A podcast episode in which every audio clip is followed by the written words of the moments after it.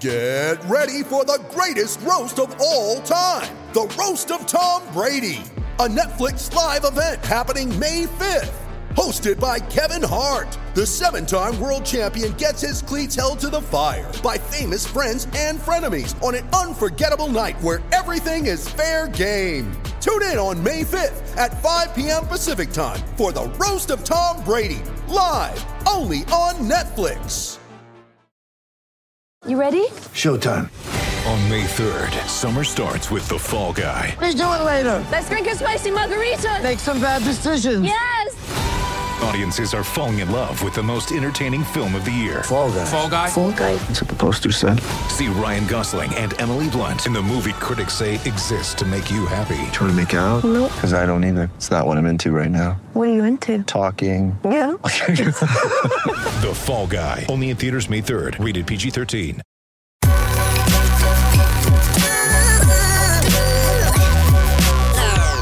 The following is a presentation of the Belly Up Sports Media Network.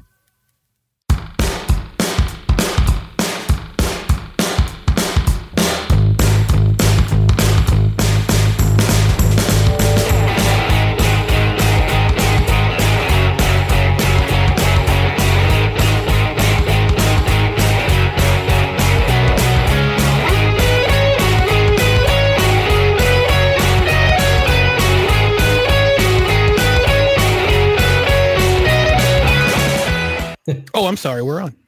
We're live. We live. so, welcome to No Credentials Required, where you don't need a press pass to talk sports. Uh, presented by Belly Up Sports in association with Godzilla Media. Actually, Dustin, I want to phrase a question to uh, to our to our new friend uh, Bishop Bullwinkle. Bishop Bullwinkle, do you need a press pass to talk sports? Hell no. To the no, no, no. Hell to the no.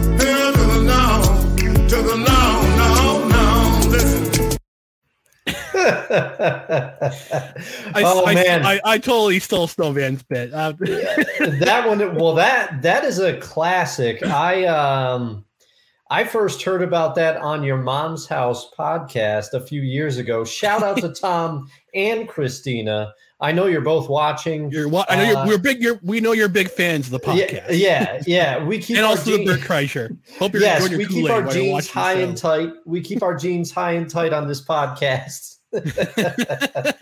but that's where I first discovered the magic of Bishop Bullwinkle. And let me tell you, if he gets into the full song, the tenor changes a little bit. But that the part that you played is the chorus. He got he that's a recurring motif throughout the song.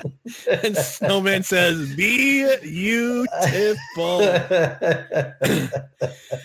Before we go into tonight's episode, and we talk about everything that went on this week in the NFL. Let's talk about our social media challenge. You can find right down here if you're watching on Twitter, Instagram, TikTok. It's at NoCredsREQ, Facebook.com forward slash NoCredsREQ. And if you're watching on YouTube, it's YouTube.com forward slash at NoCredsREQ. If you're watching on either Facebook or YouTube, smash it. Smash that like button. I'll have to make a roll. I'll have to make an overlay for that, but Yeah. smash that like button. We Smash appreciate the it. like button, ring the bell as well, so you know when we go Mhm. live. Indeed. And also, if you're listening on the audio side, subscribe to the podcast. Megaphone is our home base, but you can find us on Apple Podcasts, Spotify, Spreaker, Google Play, iHeartRadio, wherever you podcast. And if you leave a rating, five stars is the preferred number of stars to leave for the podcast. And also, if you'd be so kind to review, leave a review. We'll even read it on the air. And Dustin, I, I know you've been waiting all weekend to hear that sound. Gotta play that beautiful bean footage.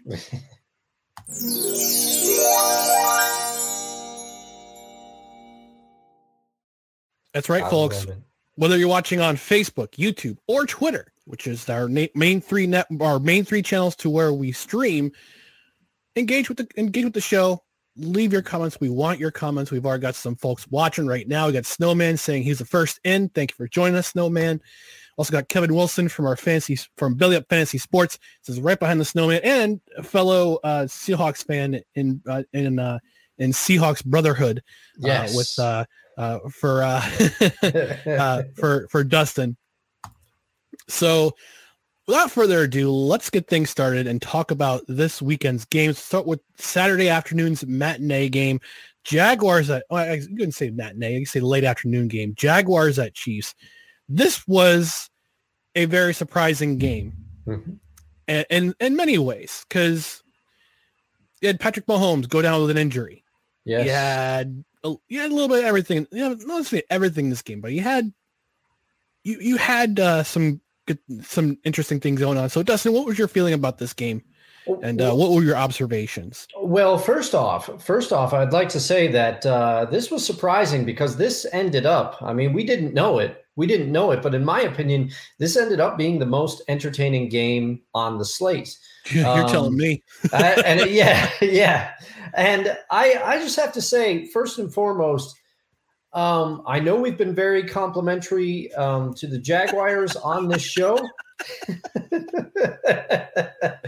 hey, shout out Schmitty. Uh, thanks for watching. I appreciate the compliment. but um, Thanks for thanks for engaging with us, uh, yeah. so anyway, um, the Jags, we've been highly complimentary to them on the show, and with good reason. They hung with the Chiefs, and it was not just because of the Mahomes injury. Um, the Jags showed that they were not afraid to play with the Chiefs. And in my opinion, they sh- they exposed the one Achilles heel that I think the Chiefs have. Their defense, as the Chiefs' defense, as you astutely predicted, uh, Rye Stradamus, was very opportunistic at just the right times. They they got sacks when they needed them. They got the, they got the INT at the end of the game. Hold on, I have a sound effect for this.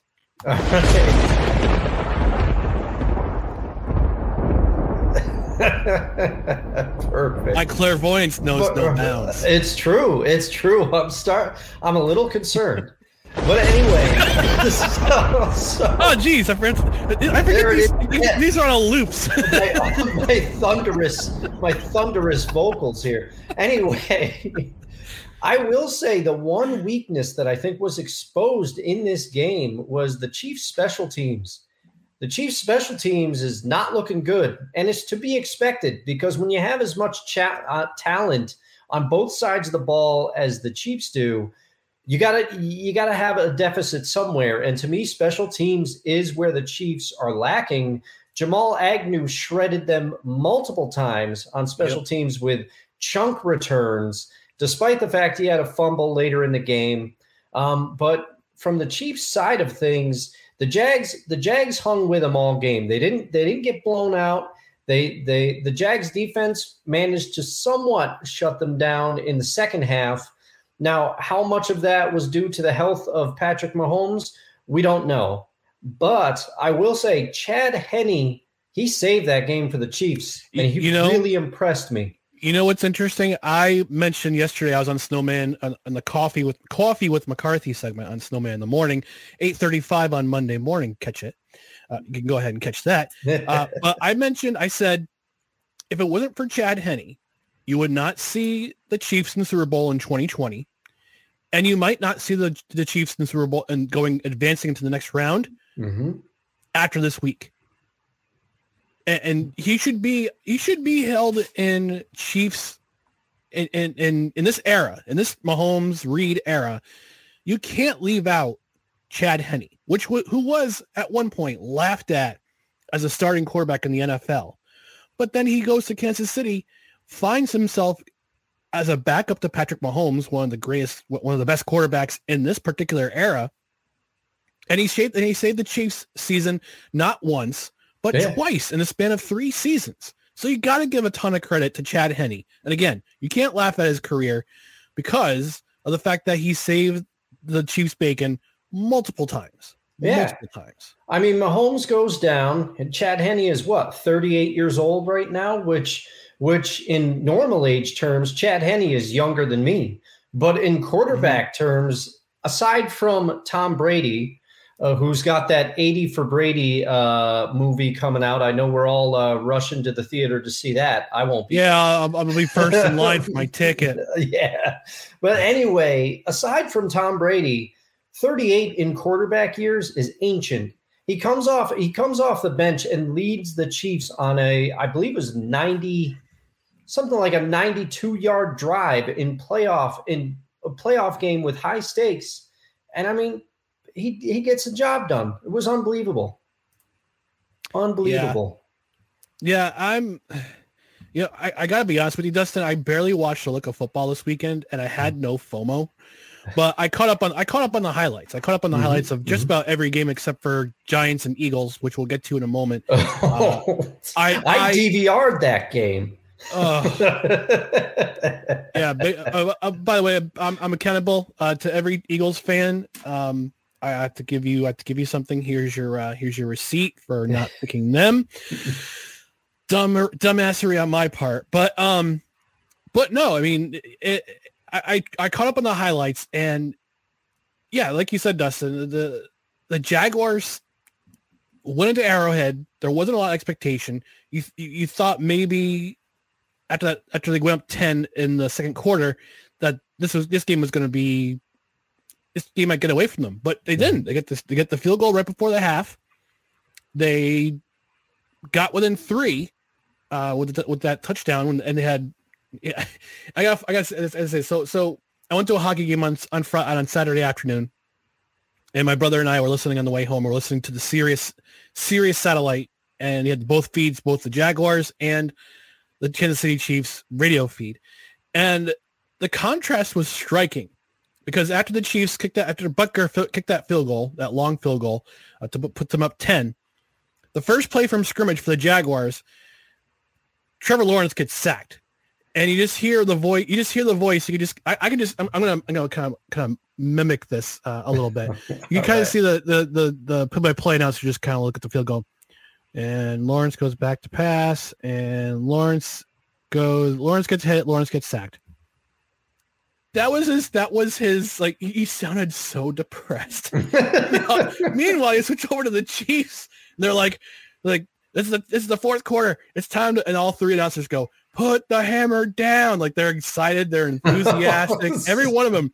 And the Jaguars, actually, the Jaguars announcer on that drive, I gotta give full credit. I gotta give full credit to uh, the, uh, the the announcers of the uh the, radio network for the Jaguars. When the Jaguars scored, they, like the the play guy lightened up. Like he lit back up. He's like, touchdown Jaguars! Yeah. like, oh man, we have uh, we have uh, had quite the mood swing in this drive. Interesting. So, it, it, but yeah, no, I mean, you got to give full credit to Doug Pederson. He knows he knows he's from that coaching tree, Andy Reid coaching tree, yep. and he he knows his coach well. But at the same time, Andy Reid right now is uh, Andy Reid's the master. Yeah. He's the he's the master. He knows how to. And Patrick Mahomes, give full credit to him for gutting it out in the second half. I know as for someone who as a as someone who has had trouble with his ankles for primarily the the most of his life. Um, yeah, it's tough to it's tough to come back from it to play through a high ankle sprain. So, Yeah. um, yeah, full. Yeah, now they're going to the championship game and they got a rematch with the Cincinnati Bengals for Yeah. Yeah. And and let me just say the uh, we all know this. We all know this, but Travis Kelce is a is a cheat code when, Yeah. when the Chiefs get near the end zone. I mean, he just they just always manage Mahomes and he always managed to find each other and then he in turn gets into the end zone. It seems like he's been doing it forever. Um freak ass athlete. Um and I got it. It's it's not quite Patriots level with the Chiefs. I mean, I, I just got to the point where I was sick of seeing the Patriots in the postseason at all. I'm not there with the Chiefs. I, you know, they they are they are just good, and and and uh, I'm sure that we'll see old Travis Kelce do the double J strut at least one more time in the playoffs. Who knows? Unless you think this is a Kansas Kansas City Chiefs sweatshirt, this is not. This is an Under Armour sweatshirt. I got fifty percent off at Kohl's. It was a big sale going on. oh, there you go. Yeah. There you go. So we're going on to the next game. That would be Giants at Eagles, and big swing and a miss on my part. I thought the Giants would. I had the audacity to pick the Giants. That was a bad idea. Good thing I don't bet. But this was the game. This game I caught up on the highlights, And halfway through when it went when, when the Eagles went up 28 nothing at halftime, I just I was like, all right, I, I guess I know what happens from here. So I I clicked the back button on my browser. I'm like, all right, let's see what else is uh Yeah. see the other highlights from the other games.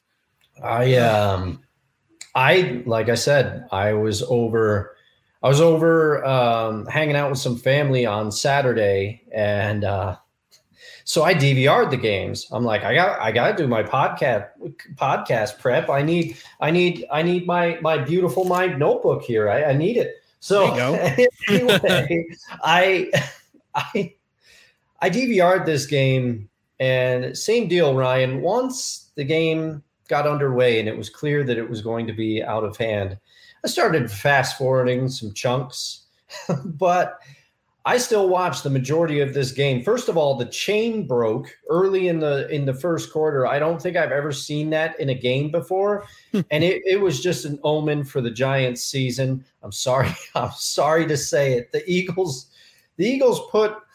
We thought that the Giants deep, and it's not just you. I picked the Eagles to win, but I thought it was going to be 33-30. I thought both teams were going to be, you know, chucking it all over the yard, doing Mhm. everything. I thought Saquon was really going to go off. He did have a nice 40, 40 yard run at one point in the third quarter. Um, the Giants rushed the ball decently, decently. It's just the problem was that the Giants defense, uh, Philly was dominating them and they were running the ball right down the Giants' throat. It didn't matter whether it was Boston Scott, whether it was Jalen Hurts, whether it was Kenneth Gainwell or Miles Sanders. All of them ran well. Kenneth Gainwell didn't start running the ball for the most part until the third quarter. Guess how many yards Kenneth Gainwell finished with rushing?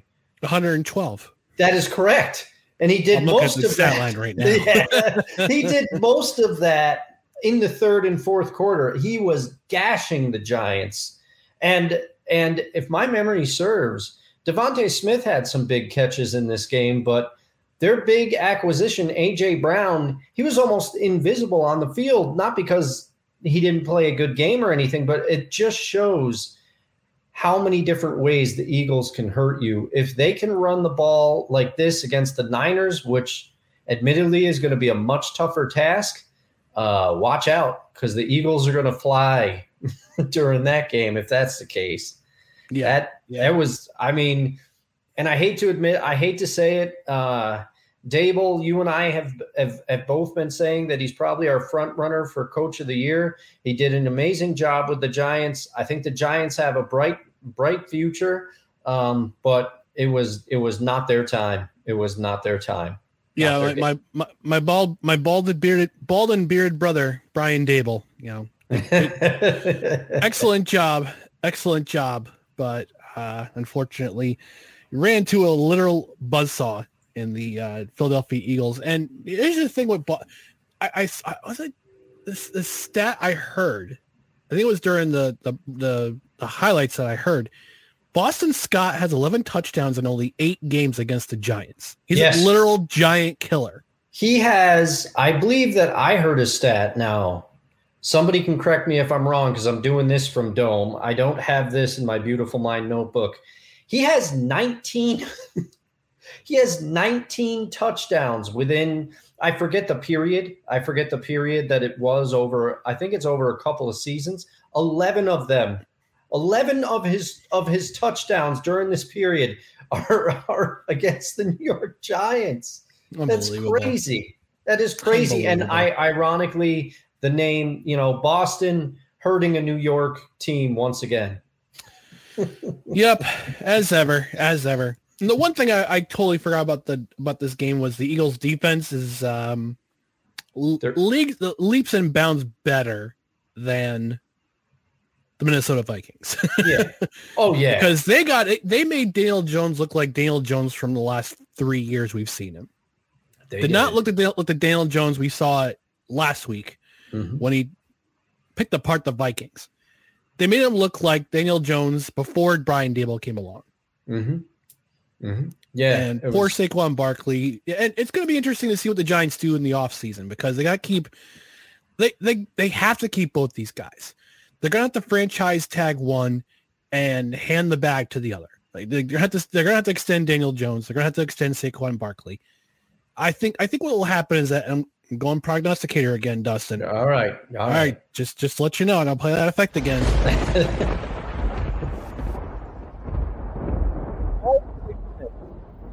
It'll end Daniel Jones, and they'll franchise tag Saquon Barkley, because there's going to be a number of teams going after going after Saquon Barkley in the offseason. and one of them we're going to talk about in just a moment. Before we do that, we got we got to share a message from our friends at Invader Coffee.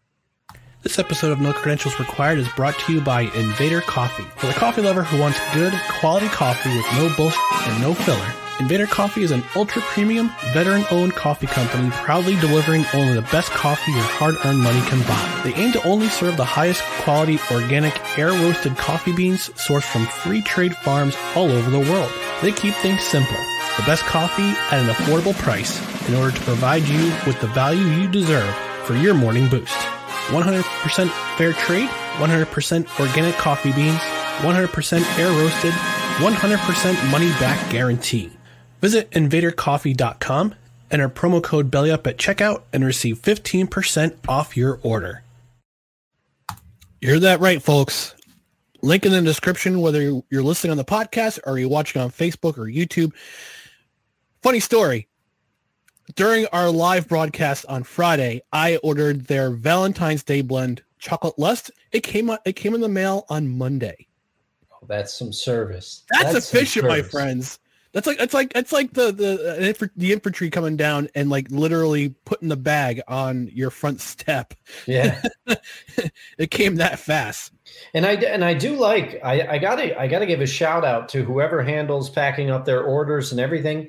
Uh, usually get a nice little handwritten note or something. You know, Yep. it's it's a nice touch. It is a nice touch. You got that personal service at Invader Coffee. So yeah, if you want to help the show, order some coffee. The link to, and at the link in the description, use code BELLYUP at checkout for fifteen percent off your order. You won't be you won't be disappointed.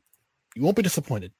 Both Dustin and I are are big and bitter Coffee fans. Oh yeah. Oh yeah. So next game we're going to talk about is the Bengals at the Bills. Dustin, this game. Um, wow. Wow, indeed, indeed.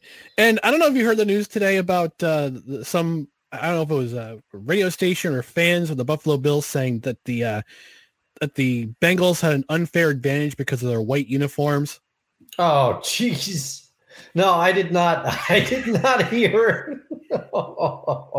you are grasping at straws at that point. You're not even grasping at straws. You're grasping at the straw wrapper for that one. Listen, as a New York Jets fan, tried and true, thick and thin. At least we don't make up those kind of excuses when we see our team lose. No, that that's. oh.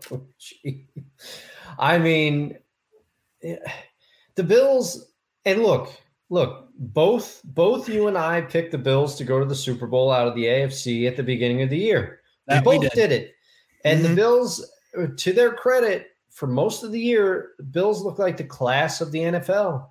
But man, on this day, they did not look like themselves. I mean, this Bills defense, the Bengals O line, which we had many, many, many jokes at uh, the expense of them early in the season because they were letting everybody hit Joe Burrow. Well, Come on in. this game, yeah, they were a turnstile, but They were a turnstile. game- this game, first of all, we've we've talked about how the O line their their play solidified late in the season, and it's one of the reasons why the Bengals got hot at exactly the right time and went on a great run. Um, but man, the Bills. I was watching this game. Now, full disclosure, I was working while watching this game, so I had my trusty iPad set up right next to me. I'm watching it. Um, the bill, the the the Bengals were pushing the Bills' pass rush off the line. As a result, there were huge running lanes. The uh, the Bills just uh, the the Bengals ran the ball all over the Bills. In addition to everything they were doing, now the Bengals came out fast. They threw on six of their first eight plays. They went right down the field and they and they scored. And it was at that point that I believe it was Jim Nantz because I think he and Romo were calling the game. Mhm. Jim Nantz said that the Bengals outscored their opponents 32 to nothing in the first quarter over their last five games. That's the Bengals like to get out to a fast start. And I will say, when it looked like when it looked like the Bengals were just going to track meet all over the field, and I and side note, I love Tony Romo saying that uh, the bill the Bills the, it was going to be tough for Bills players to gain their footing due to the field, and he's like, oh, the, the defenses, it's going to be tough for both of them. The Bengals looked all right that entire game. They they seemed to have no problem. Uh, but I will say the Bills did uh, have a nice responsive drive. They kind of slowed the game down when the Bengals came out. They had a nice long drive, which ended up in Josh Allen running barely into the end zone. But from there, that was the last thing Buffalo could muster. The Bengals just they ran the ball. They they did everything they needed to do in the snow to go up to Buffalo and get the victory. Buffalo just looked out of sync for whatever reason. It's the only way I could describe it. I have written in my I have written in my notes. It says uh, Buffalo does not look like themselves. No first downs till uh, till two eleven left in the first quarter. You know they just looked out of sorts, and we all know Stefon Diggs seemed to be jawing at Josh Allen as the game was getting close to the end in the fourth quarter hey, he's a competitive guy. It's playoff football. It's highly emotional. I don't think there's anything to be made of made of it, but no. heartbreaking loss for the Bills. But the Bengals looked poised poised to take on anybody right now. I, am looking forward to this Bengals Chiefs game. I'll tell you that. Yeah, I, I remember saying somebody saying on social media that uh, at, when Diggs was having that, I wouldn't say meltdown, but just a just a guy trying to fire up his team and says, "Oh, oh, this is the same scene we saw Diggs do, and uh, when he was ready to get out of Minnesota." And it's like, no, yeah, no, yeah. no, he's happy in Buffalo. So yes, one thing we we got, I got, I'm looking at the stat line. I give full credit to both the defense of the of the Bengals and the offensive line of the Bengals. Oh yeah, because because Guess who was the leading rusher again for Buffalo? Uh, I'm going to go with Josh Allen. You would be correct. 20, 26 yards on eight carries. Cincinnati as a team, as a team, had 172 yards. Joe Burrow had 31 rushing yards. He had the longest run of the day. He had a 21 yard run. yeah. And he was and he was sacked only once. Yes. I, I mean, it was unbelievable. This vaunted Bills pass rush, which, which you know, obviously everybody's got injured in injuries, everything. You had you had mentioned the the vulnerabilities in the Bills secondary, and it was another game where that showed up to rear its ugly head. But it the Bengals didn't need that. Once they got out to that fast lead and they went right up and down the field on that on that first drive, they just ran it. And I'm telling you, Ryan, if it was visible to my uneducated eye, I said, this offensive line is destroying them off the ball. The Bills are mm-hmm. getting nothing, nothing. Mm-hmm. And I'm not usually one that focuses on offensive line play, but it was so it was so glaring that it jumped off the screen to me. I'm like, the, the Bills are unable to get pressure right now of any kind. It was unbelievable. Great performance. Now, uh, um, I'll also have to give myself some credit here. Um, who said that the Cincinnati defense played well as a unit and would get uh, would also get uh, uh, turnovers uh, opportune time? I hear thunder rumbling.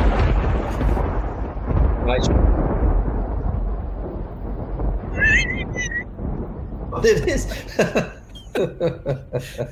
yes. I, you know what's funny? I downloaded you, that before the show. for those of you for those of you who are wondering, yes, we are going to run this bit into the ground. Go on the journey with us, won't you? I, I, I, can, I, can, I can hear some people saying this right now. Hell no. To the no, no, no. Hell to the no. Hell to the no. To the no, no, no. Listen.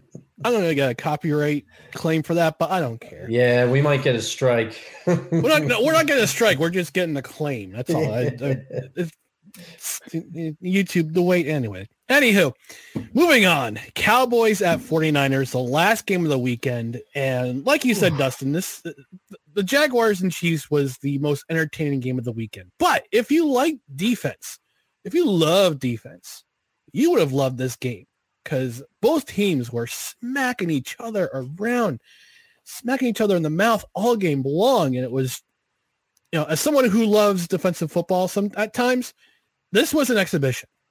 And Yeah. Dustin, I want to hear your thoughts about this game. What struck out to you in this game? What observation did you have that kind of you just kind of circled in your uh, in your notebook? Well, I have to say the big the big thing that really jumped off to me was now I I do feel for Cowboys fans. Um, I do feel for Cowboys fans, but I initially I initially going into this game, I said Dak's going to have to play the best game of his life, which he clearly did not. But I thought I said Dallas's defense is good, but they're not on the level of the Niners. Well, for this game, they were pretty darn well evenly matched. That's what Mhm. jumped off the page is that I think now I knew that Dallas's defense had performed well all seasons, all season. Everybody knows about Micah Parsons. Everybody likes to talk about how how well he plays the game, how he can take over elements of a game. It's that's all true. But Dallas's defense hung with the 49ers for the majority of this game. They played their hearts out. You got to give it to them. You got you got to take your hats off to them. They were incredible. The the gap I thought the gap was much larger between San Francisco's defense and maybe Philly's defense is like here and then there was every and then there was the Cowboys and then everybody else in the in the NFC. And coming out of that game, I said maybe it's more like this. You know, Mhm. that's how that's how well Dallas's defense played. And we've seen other defenses, namely my Seahawks, now vastly inferior unit to Dallas on defense. But Brock Purdy, every everybody, people might say, well, Brock Purdy's a rookie quarterback. It might have been a different game if Jimmy Garoppolo was in there. Dallas might have struggled to stop him a little bit more. No, I don't Mm. think so. Brock Purdy has has proven that he knows what he's doing when he's out there. He doesn't get rattled. Um, and Dallas really came to play. And the the tragedy, and I hate I hate to say it, I I hate to say it, but Dak did what we thought he might do. Uh, you you said that if Mike McCarthy had to rely on Dak Prescott to win, they were going to be in trouble. And I said Dak Prescott played his best game of the season, unquestionably, against Tampa Bay. He silenced a lot of the haters, but I said Tampa Bay's defense is not San Francisco's defense. He's going to have to play even better next week, and he was he just wasn't up to the task. I mean, on the one interception he he threw, I don't think he saw the defender there at all because the defender jumped right in front of Michael Gallup.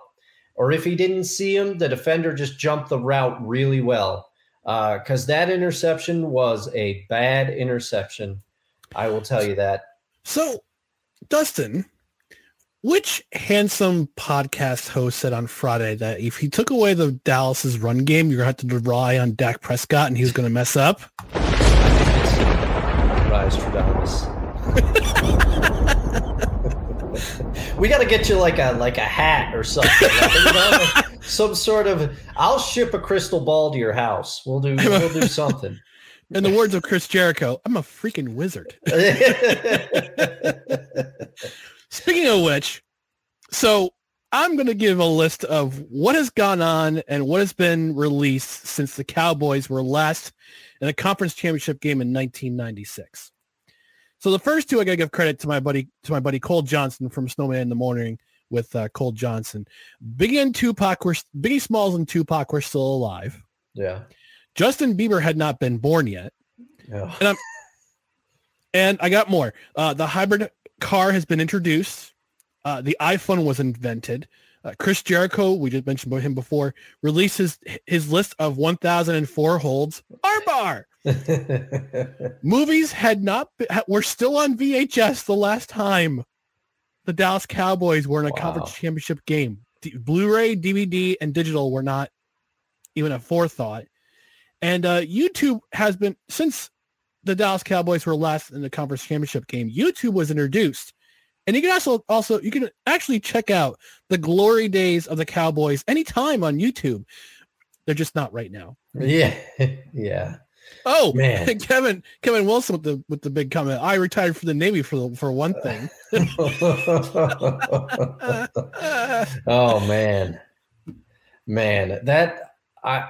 It's amazing when you think about it in those terms because because it's not like Dallas has had. I mean, they had they had some bad years. They just had some plain bad years. I mean, the Dave Campo years. I don't. I don't think Cowboys fans remember that with any with any uh, um, nostalgia or anything. And I will say, the play is still talked about in Seahawks history when Romo when Romo bobbled the snap. And I think I think was that 06, I think it was. He bobbled the snap and Marquand Yeah, was- Manuel. I think Mark. Bill Par one Bill Parcells was still was the Yes, head coach. Bill Parcells was coaching them them them at that time, and uh, old Marquand Manuel. He's a he's a Seahawks legend for that. You know, it's it's uh yeah. It's, uh, they've had some good regular seasons. They've their hope springs eternal for every football fan at the at the start of uh, at the start of each year. But I feel like Cowboys fans. Um, there are fan bases who have suffered longer, but Cowboys fans, they get more fired up than anybody if their team starts like six and zero, and then it just always something always happens. It- It's it's uh, it's unbelievable, and and for the people that are calling for Mike McCarthy's job after this, this loss was not his fault. It was not his fault. There was nothing that I could see that he did while coaching this team that was like that you could point to to be like, oh, well, that's the reason they didn't at at some point. I think it, I think it was I think it was either Keyshawn or or Max Kellerman from ESPN. One of them said at some point the players have to make the play. He said Mike McCarthy did not throw those interceptions. You know, eh, all the people calling for Mike McCarthy, I I think it's a little now now Jerry Jones may let him go because we all know how Jerry and we all know how Jerry can be, but I don't think it was Mike McCarthy's fault on this one. And great bounce back game. I just, I just want to say this though. Brett Maher, great bounce back game. You, you thought he was going to have some more misery with when the Oh, 49ers got blocked, their blocked. extra point, but he was still two for two on field goals. Yeah. So, and I guess they wouldn't let him warm up during warm ups, trying to get into his head. But yeah. let's let's let's I mean, uh, let's get away from the Cowboys for a bit. They're always Yeah. in the, the thing is with the Cowboys, they're always in the news because Jerry Jones somehow hasn't has He puts them in them the there. news cycle for he, he puts them there. Mhm. But let's let's give some credit to the 49ers oh yeah. and their defense. Also give their special teams uh, because Ray Ray McCloud he, he had only one kick return all game long, and it was 53 yards, which helped set I believe set up a score uh, for uh, for the for the 49ers. Um, offensively, mm, they were okay. They they didn't look. Listen, the 49ers didn't have to be great on offense to win this game No. we all kind of knew that coming in based on Dan Quinn, and I think Dan Quinn should get some head coaching consideration uh, after this. After the last two seasons, the Cowboys have been very solid on on defense. Yeah. Should Yeah. get some consideration for head coaching job again. Yeah, I think so. And I think, you know, and you have to wonder too. You have to wonder because I and I can't get inside of Dan Quinn's head, but it had to do a number on him because you know, I know as a Seahawks fan, Dan Quinn's a great defensive coordinator. Mhm. He's still, I mean, we had that we had that run where uh uh oh, I can't think of his name. First name Gus. I want to say Van Zandt. Just but that's- Bradley. yeah. I was like, Van Zant's the film director. So Yeah. obviously, Dan Quinn takes over the defense after Gus Bradley leaves to coach. I think it was Jacksonville. He got offered the head coaching job there. He went there, didn't didn't work out. Dan Quinn takes over the defense, and the Patriots come back on the Seahawks and win that Super Bowl because Pete didn't run the ball. I don't want to talk about it anymore. But that was a Dan Quinn led defense. He takes the head coaching job in Atlanta. The Atlanta Falcons play very well. They get to the Super Bowl, and then those darn Patriots, a Dan Quinn led defense, once again gives up. I think it was the largest comeback in Super Bowl history, maybe that 28 to 3 halftime lead. Not not that we don't hear about it every other day for, Uh, yeah. from Patriots fans. Yes, of course.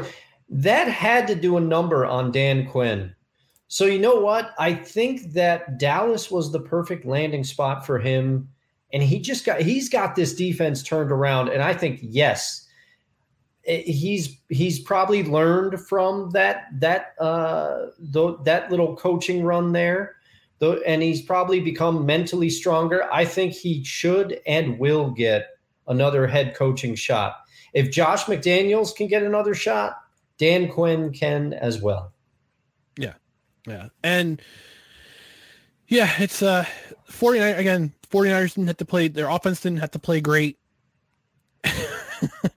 Kevin, please don't talk about that anymore. I know, I know, I know. We stay away from it. We stay away from it. But sometimes, hey, it's Yeah, just ooh. It, as I mentioned, the, the, the 49ers didn't have to play great on offense. They just had to do they had to do just enough. They got the touchdowns. They got the scores when they need to score. They got that dagger of the of the field goal with uh, I guess you could say seconds remaining, but let me just uh, verify that real quick. Um, well, Robbie Gould gets the field goal, puts them up seven. And and again, the 49ers forced two turnovers. They did this last year when they played the the, the Cowboys in the wild card. And they they forced the issue on Dak Prescott. And when you can force force the issue on Dak Prescott, your your defense is going to play well and you're going to win games. Yeah. Um, Yeah.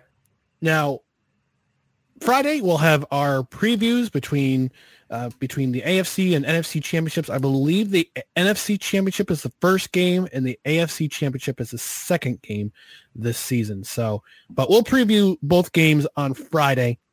We'll have an extended uh, time for that, and we're going to do some. We're actually going to do some other. We're going to talk about some other things going on in the NFL. But before we do that, we're going to take an ad. We're going to take a quick break uh, to talk about our friends at Mohawk Honda.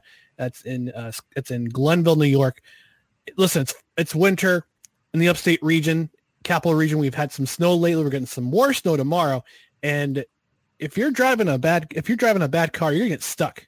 But even though the seasons change, the one constant is a buying experience at Mohawk Honda, where you are greeted with smi- with a smile and you're treated with respect.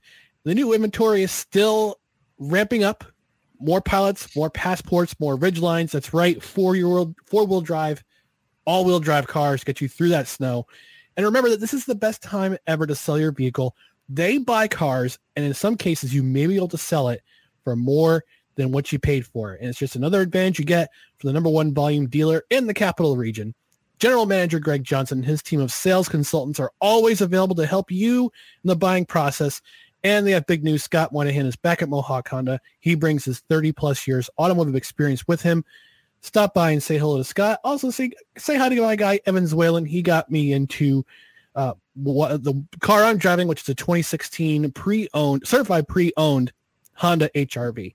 Yes, the season's changed, but at Mohawk Honda on Freeman's Bridge Road in Scotia or online at mohawkhonda.com, they always go out of their way to please you. Let's talk about some of the stuff that's going around in the NFL. And the first thing I want to talk about, uh, I heard this on the Rod Peterson show this this uh, this afternoon. So shout out to Rod.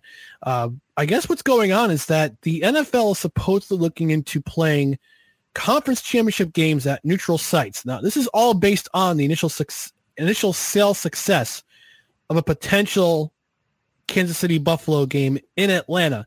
If the the Chiefs and the Bills had advanced to the next round, I guess they sold fifty thousand tickets at Mercedes-Benz Stadium. Now, I don't know if it was between both Chiefs fans and Bills fans. I know that there's a pretty big contingency of Bills fans in the Atlanta area. Um, but also, I mean, there's also Chiefs fans there. You can get if you go to any big city, you'll find a contingency of fans who from other regions. So, so Dustin, I just want to pick your ear here, pick your pick your pick your brain here. Do you think the NFL should switch over to not only a neutral site Super Bowl, but also neutral site championship games? I want to get your I want to get your thoughts on that. No. No. Okay. But- All right. Well, that's put it. it- oh wait, wait, wait. No. Well, actually, let me ask Bishop Bullwinkle. Should we should we have neutral site championship games? Hell no. To the no, no, no. Yeah, to the no. Hell to the no. To the no, no, no. Fair use. Okay. so your answer is hell no. no. Uh, and and here's why. The Super Bowl the Super Bowl kind of makes makes sense because it gives, you know, that way that way everybody can go well first of all they like to do it in warm climates most of the time that's Right. no secret Or or a dome or a covered stadium. yeah, uh, but and also the Super Bowl has more like the Super Bowl is the main event. So it so it gives people time to make a weekend out of it, book book hotels, go into the thing and it and it and it and I don't know that it's 100% true, but it makes it feel like both teams are on an even playing field regarding fan support. Like everybody's got an opportunity to buy. For the Super Bowl, to me, it makes sense. But for the conference championship games, the team that is the number one seed earned the right to have home field throughout the playoffs. So if the number one seed or one of the higher seeds, it, if you did a neutral site for the NFC and AFC championship game, to me it kind of it kind of one it takes away from the atmosphere a little bit because one of those teams earned the advantage through their regular season to have more of their fans or whatever. And it this just doesn't make sense to me and it reeks of a money grab attempt by the NFL. Uh, And and it reeks of an attempt to capitalize on a situation that had never occurred before. And to me it just kind of has a it's got a bit of a skeezy feeling to it. I don't I don't like it. I don't like it. The Super Bowl, it makes sense, but my gut instinct is I'm with Bishop Bullwinkle on this one. Hell no. Yeah, I'm gonna sound very old codger, get off my lawn-ish, but I agree. No, Yeah. we should not have neutral site conference championship games because, it, yeah, it, it, it, to to the cynical mind, it might seem like a money grab because it is. Let's be honest, it is a money grab, and I already have one Super Bowl. I don't need three Super Bowls. I mean, come on. Um, uh, This they're, they're going to try and gussy it up like, like, like, uh, like a, like the, you know, I think the, what they're trying to do is like they're trying to take a page out of the conference, uh, not the conference, the, uh, the college football playoff, where you have teams play in neutral sites uh, at bowl games. Last this this this past year, we had uh, we had TCU and Michigan at the Fiesta Bowl, and then we had Georgia and Ohio State at the Chick-fil-A Peach Bowl. So I think part of it is based off that success because listen, fans of teams will travel anywhere. However, I don't like that we're trying to take away from the team that earned home field advantage or Yeah. the team that's the higher seed. Like, like, Yeah. like, the, like if, if we had if we had neutral site championship games, fans from KC would have had to travel anyway if they had if Buffalo had advanced too. But you're talking about a rabid Philadelphia Eagles fan base, and, and I'm, I say rabid in a loving way. I don't say it in a mm. begrudging way, because I'm not a fan of other teams in their division. But like our buddy Jared has has been on, he, and shout out to our buddy Jared from Corner Booth from the Corner Booth podcast. He's a big he's a big uh he's a big Eagles fan. I think you would it, it would be very tough to move the championship game from a site like Yeah. Philadelphia. Like if they if if, if you let's put it this way, if you earned your right to the home field advantage, you deserve home field advantage. That's Yeah. the way it's always been in Yes. the NFL. And for the owners to say, "Oh, there was 50,000 ticket sales from a neutral site game for a championship game. Hmm. Let's try to figure out a way to get this and get more of this bread. It's like, no, no. And, and where's the player share? Let's, let's put it this way. If I'm DeMaurice Smith, who is the executive director of the Players Association, I would be asking, where's my share? Mm-hmm. Because this is because if this is going to be, if this is the owner's idea and it's just a big money grab, how do the players where where the players what what what advantage does the players have? Do they get a cut of the revenue? Yeah. Does it is it twenty five percent to one team, twenty five percent to the other team, and then the rest of it goes to the NFL? Yeah. The, the players have to have a say in this too. You, you can't just have the league ownership. You, have, you can't just have the league. Can't have just the owners go. All right, we're going to do neutral site championship games from now on because based on what happened in a hypothetical and what could have was basically a hypothetical situation. Yeah. No, players got to have a say in this. Yeah, of course. And you and you I think also hit the nail on the head in an angle that I didn't come at it from. But not only ha- the team has earned the home field right uh, the home field advantage and with that comes the the opportunity to sleep in your own bed, the opportunity to be at your own house. And you talk to any you talk to any pro athlete, that makes a difference. And that Yes. that is something that they will play for and you take that away from them. You take that away from them and, that is not that is not fair either. That it, it's Yeah. just no. No, not only that, but you're also adding added. Tra- you're also Yep. putting on added travel for for for an unnecessary reason.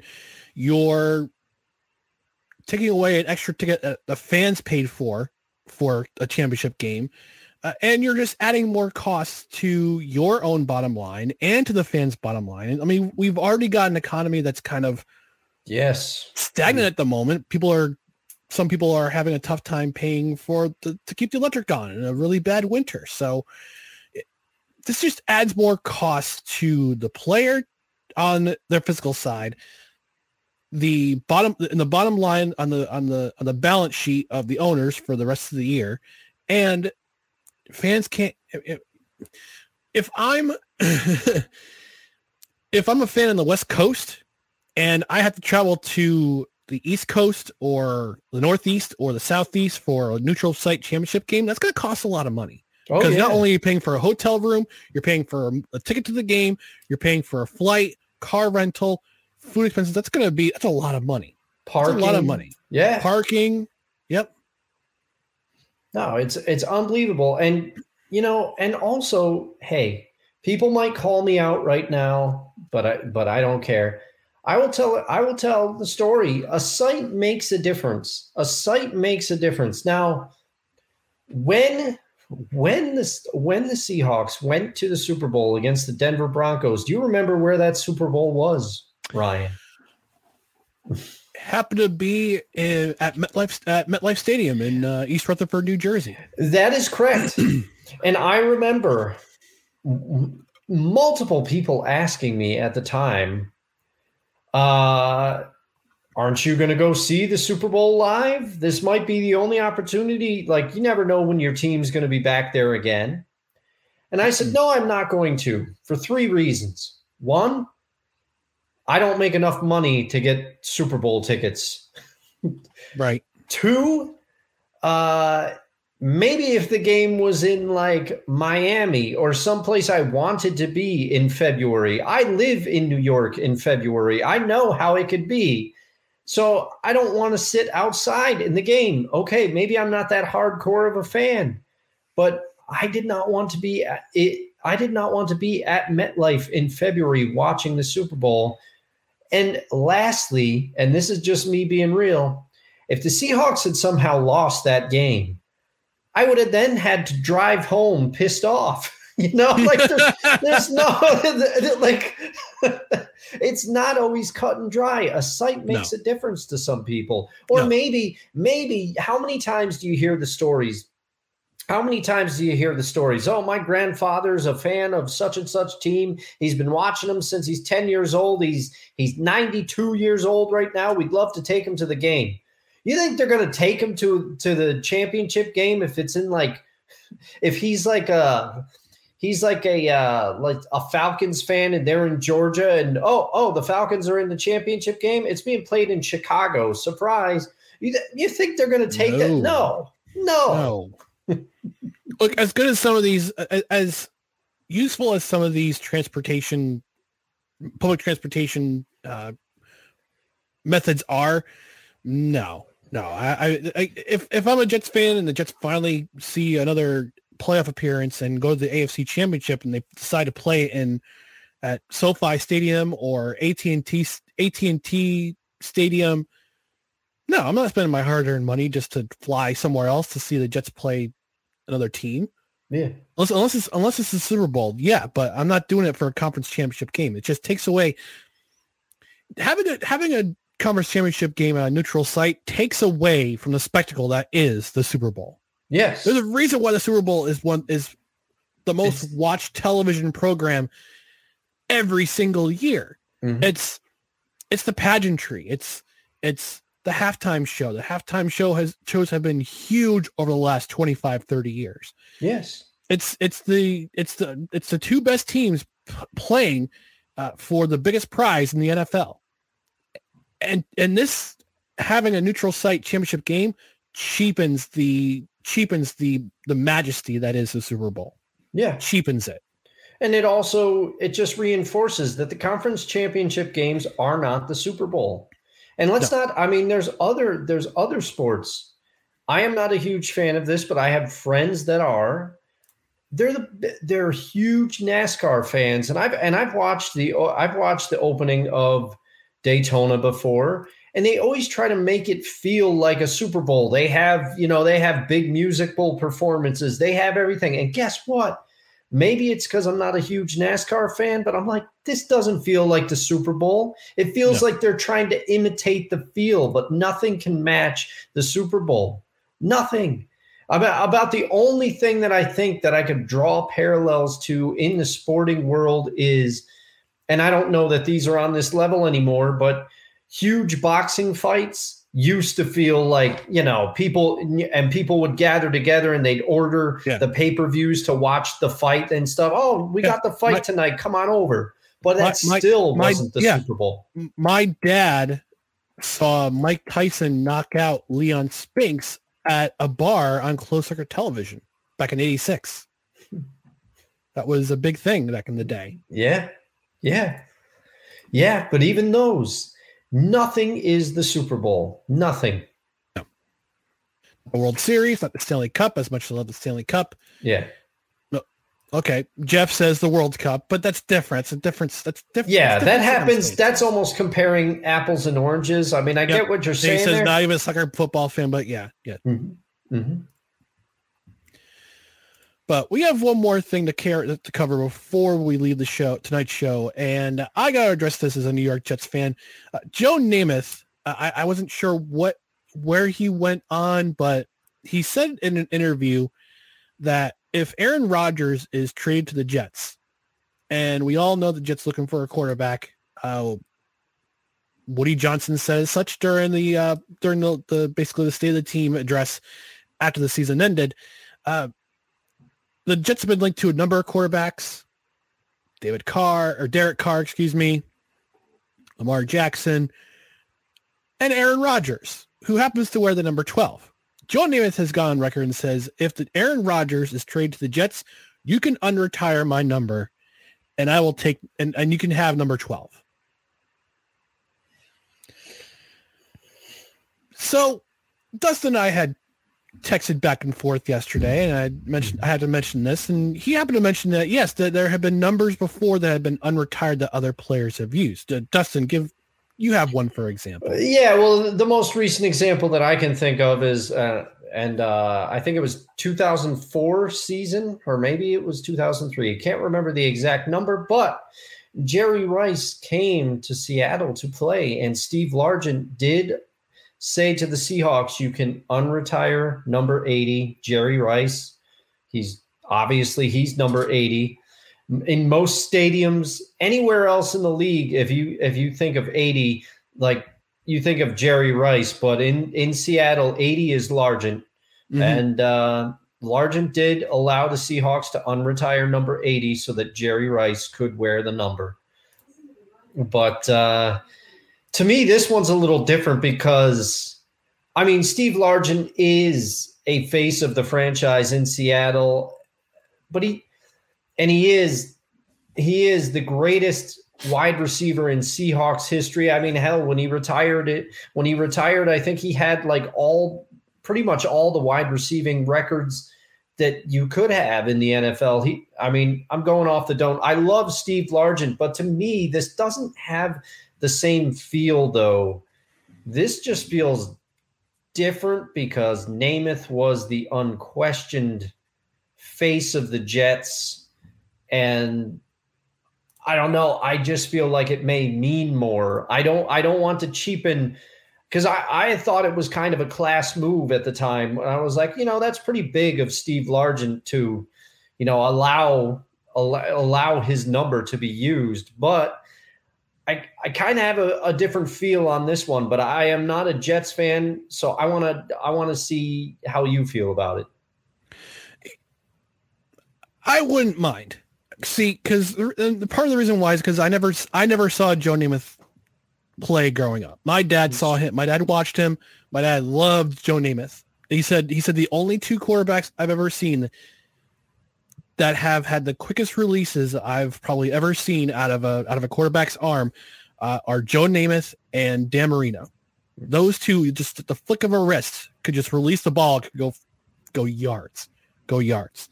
So he watched Joe Namath as a uh, as a as a teenager and an adult, I never saw Joe Namath play. I remember I remember the Monday night game back in 1986 when they had when they had retired uh, Namath's number. I remember that I remember that game, or was it 1985? I think it was 1985 that the that the Jets retired finally retired his number. He's, only he's one of only a handful of Jets to have their number retired. And for Namath to say, yeah, if Aaron Rodgers gets traded to the Jets and he helps them win a Super Bowl, you can absolutely positive, you can absolutely have my my number, absolutely take it because certain quarterbacks you associate with certain numbers. You're gonna yeah. always gonna associate number 13 with Dan Marino, the yeah. number 16, Joe Montana, number 12, a myriad of quarterbacks, Aaron Rodgers being one of them, and Aaron Rodgers has a, a Super Bowl ring under his belt so for Joe Namath to say, yeah, he can have my number if he if he if he wound up getting him. And from from what I'm understanding, the Packers, if they the Packers have, have gone on record and said if if teams want Aaron Rodgers, you're gonna have to have fork up a first round pick to get him. At least one first round pick to get him. Just because he costs so much. He's making forty million dollars. So um, but for a Hall of Fame quarterback to come out and say, yeah, take if you if you get traded here, absolutely take my number. It, it speaks to it speaks to Joe Namath as a person, as an athlete, and as a guy who yeah. is synonymous with the New York Jets. He yeah. helped them win their only Super Bowl title in, in team history in a huge upset back in 1969. So, yeah, for a legend to say, absolutely take my number. If you get traded here, you can have my number. That speaks volumes to who Namath is as yeah. as a man. The kind of person he is, yeah. And to show that and to, to show that kind of humility is is is huge. He's huge. If you could, you could have said yeah, absolutely no. He has to wear number. He has to wear number eight. He has to buy. He has to make because uh, that was Aaron Rodgers' number in college was eight, wasn't twelve. He only wore twelve. I think he only wore twelve. Eh, he, he's he's only worn twelve in the NFL, but when he was at Cal, he wore number eight. Uh, and if you had to wear number eight, he would have to buy, you'd have to give give Elijah Moore a whole lot of money, put it yeah. that way, or buy some dinner for him. But but no, I mean it's it's it's it's very humbling for a guy to, to somebody to say, yeah, absolutely, take my number. If he needs if he wants my number, you can have it. Yeah, I'll gladly unretire it. And if he brings the Super Bowl to the Jets, because that's because the number twelve seems to be the magic number right now. That's the that's the quarter, that's the number that has won the most Super Bowls. Roger Staubach, uh, Bob Griese, uh, Terry Bradshaw, Tom Brady. I'm trying to think who else. Aaron Rodgers. Um, trying to think who else number one, who are number twelve. Um, I'll figure it out. The 12 and 13 are the 12 and 13 are the two numbers associated with a large number of success in the Super Bowl. So yeah, yeah. And uh, Jeff says personally hoping Rodgers to Miami. Unluckily, but wow, weapons Miami has with a quarterback that can stay healthy might be your uh, one or two year good fit Super Bowl. Um, I'm gonna say this, Jeff, with what money? Because right now it's tied up in two guys. It's tied up in Tyreek Hill and Brandon Chubb.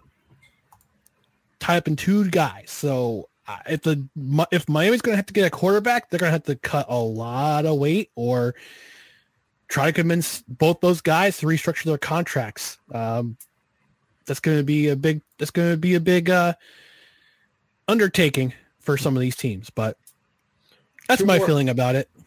I was just I was looking up the I was looking up the list of quarterbacks to wear 12 uh, because I felt like there was one that we were forgetting. I think yeah, there might have Kenny- been one. Kenny the Snake Stabler. Kenny Stabler, yes. He's the uh, he's the other one. I and I will I will throw Jim Kelly. I know he didn't win the Super Bowl, but we all know that he went he he went to some. That's for darn sure. Went to So- at least one. Yeah. Yeah. And Jeff says money under the table. Not that that happens. yeah, I, the salary cap might be a myth. We Yeah. don't know. Yeah, but you know, I I thought you know I have to say you you kind of turned me around on it because I I was kind of like yeah, but Namath feels different to me. Namath feels different to me, but really it's it's not. Uh, I mean, Naaman Namath is an icon for the Jets. He is synonymous with the underdog all all over. You know, in all sports, everybody says whenever a team is down, what do they what do they say? They say, "Oh, Namath, Namath and the Jets beat the beat the highly favored Colts." You know, Super Bowl three. Every everybody knows that. So I guess that's why it felt a little different to me. But after hearing you talk about it, it's no different. You know, both both Namath and and Largent when he did for Jerry Rice, both of them classy guys, class moves. Um, and and for Joe to do it, it's even because as much as I love Steve Largent, as much as I love, and I didn't see him play either, but I, you know, he's he's the Seahawk that you learn about, especially in the lean years when the Seahawks were not very good. Steve Largent was the name that you always you always were told about by by other Seahawk fans. Well, you know, I wish you could have seen him play. Every he was he was unbelievable, but uh, it just Oh man, I kind of lost my train of thought with that. It's live, everybody. It's live. but, but yeah, uh, class move, class move by Joe Namath here. Um, oh, to me, I was going to say. Now I remember. He, I would argue that Joe Namath was was more well known than Steve Largent was. So to me, this felt like a like a bigger deal, but it's uh it's it it's a class move by both guys. And but let me ask you this though, Ryan, as a Jets fan, we've we've talked about it some, but knowing how much you would have to give up for Aaron Rodgers in draft draft capital, would you find it worth it? And I only say this because, and I know this was just something I saw online, and the person who proposed it is an obvious Packers fan. but, Oh God, but he said what did he, he goes- he propose? he goes, oh no, well this this was even worse. He goes, okay, he goes trade Aaron Rodgers to the Seahawks. He goes, he goes, Seahawks get Aaron Rodgers and Randall Cobb. He goes, Packers get DK Metcalf, Tariq Woolen, and two first round picks, one in 2024 and one in 2025.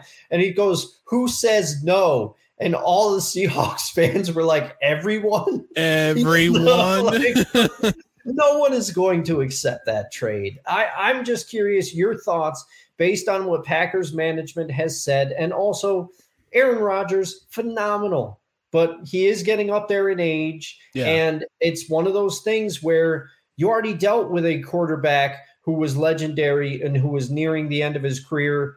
And and it was a will he or won't he come back? Would that be worth it to bring him to New York? Would you be willing to deal with that?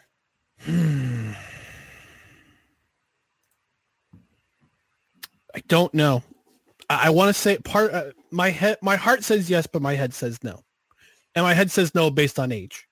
Yeah. He's going to be 39 years old And the Jets offensive line has been patchwork at best over the last half decade. So they need to the, the biggest part before they get before they go searching for a quarterback, they need to figure out who their OC is, who their line coach is, and who their uh, wide receiver coaches. Because those are the those are the three positions the Jets should be looking at replacing right now. It's not going to matter who your quarterback is if they don't know who the offensive offensive coordinator is going to be, and we got to see what kind of style they want to they want to incorporate into the offense next year. Yeah. I know it's going to be run heavy because Breece Hall's coming back and he's going to be healthy. He's going to be healthy again. Uh, granted, it won't be, I don't think it'll be the Breece Hall we saw, saw in the first six weeks of the season last year. Is going to take him a, I mean, we saw what happened with Saquon Barkley after he tore his ACL. Yes. He just, his, time. he, it's going to take time to re- really have a, have a kind of a beast mode season that, that, uh, Barkley had.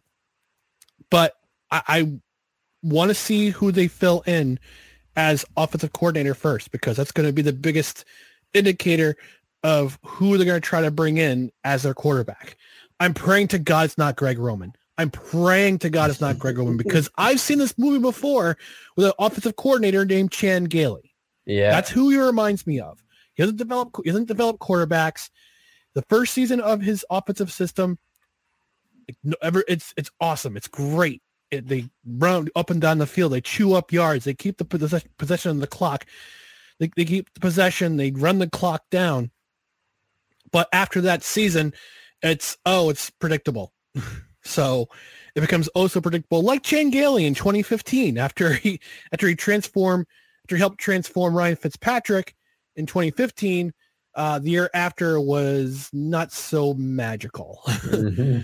so it, it's going to depend on. I think it, it's going to depend on who the offensive coordinator is. If they bring in a guy like Paul, uh, like um, like Nathaniel, ha- like Nathaniel Hackett, apparently he's the front runner for the position right now. Okay, then, then they might consider bringing Aaron Rodgers in. yeah, because yeah. If they consider a guy like if they interview Greg Roman, God forbid, um, they might bring in Lamar Jackson. I have very, I have big concerns about him. But they bring in anybody else, I think they'll trade for Derek for Derek Carr. To me, to me, Derek Carr seems like the best fit for the Jets. I Yeah. I just I don't know why, but it just is one of those things where it seems like it makes total sense to me. And Derek Carr, it's not like he's dealt with a whole lot of coaching stability in in Oakland slash Las Vegas. So he could he could easily onboarding a new scheme is nothing new for Derek Carr. So No. you know he could he could learn quick, and he still is Derek Carr thirty two years old. Is that I'm, I I gotta- believe he is. Yes. I got to look it up, but but that that to me, I mean, you, you got you got almost seven years age difference between Derek Carr and and uh, Aaron Rodgers. Then Yeah, and you could you could argue the same about Lamar Jackson because he's only 25. But I yeah, think well, that's I think I think Jackson's staying put in Baltimore. Uh, to be honest with you, I think he's staying put. I think he's. I think they're going to try to figure out a way to give him more flexibility and freedom as a quarterback in that in that in, a, in the new system of whoever and with whoever bring they bring in as as uh, offensive coordinator. So, so that's just my feeling. Mhm. At the end, at the end of all this, I think, I think the quarterback the Jets are going to probably pick up is Derek Carr. But again, it's all predicated on who they bring in as an OC. All right. So, on that note, we're going to wrap up the show. So before we wrap it up here, uh, Dustin, if you don't have anything, if you have anything more to add, just uh, let me know. But uh, in the meantime, if you go to our social media channels, which are, if you're watching, listed down below, they're at Twitter, Instagram, and TikTok at NoCredsREQ, Facebook.com forward slash NoCredsREQ, and on YouTube, it's YouTube.com forward slash NoCredsREQ. Subscribe, hit the notification bell. That way you know when we go live. On the podcast side, if you're listening on audio, subscribe to the podcast. Megaphone is our home, but you also listen on Apple Podcasts, Spotify, Spreaker, Google Play, iHeartRadio, wherever you listen to your podcasts. And if you could be so kind to rate five stars is preferred and review, we might even read it on the air. For everyone who's been watching and commenting, we appreciate your joining along. If you're watching on replay on YouTube or Facebook, we also appreciate you. Dustin, you have anything more to add before we wrap up tonight? No, I don't think so. I think we uh, we covered a lot. Uh, give me a tweet if you want to at ldusto67. Follow me on Instagram. Don't post much, but you'll know when the show hits live. That's for sure. All right. And you can, you can follow me personally at who is Ryan MCC on Twitter and Instagram. But in the meantime, thank you for watching and or listening to No Credentials Required, where you don't need a press pass to talk sports.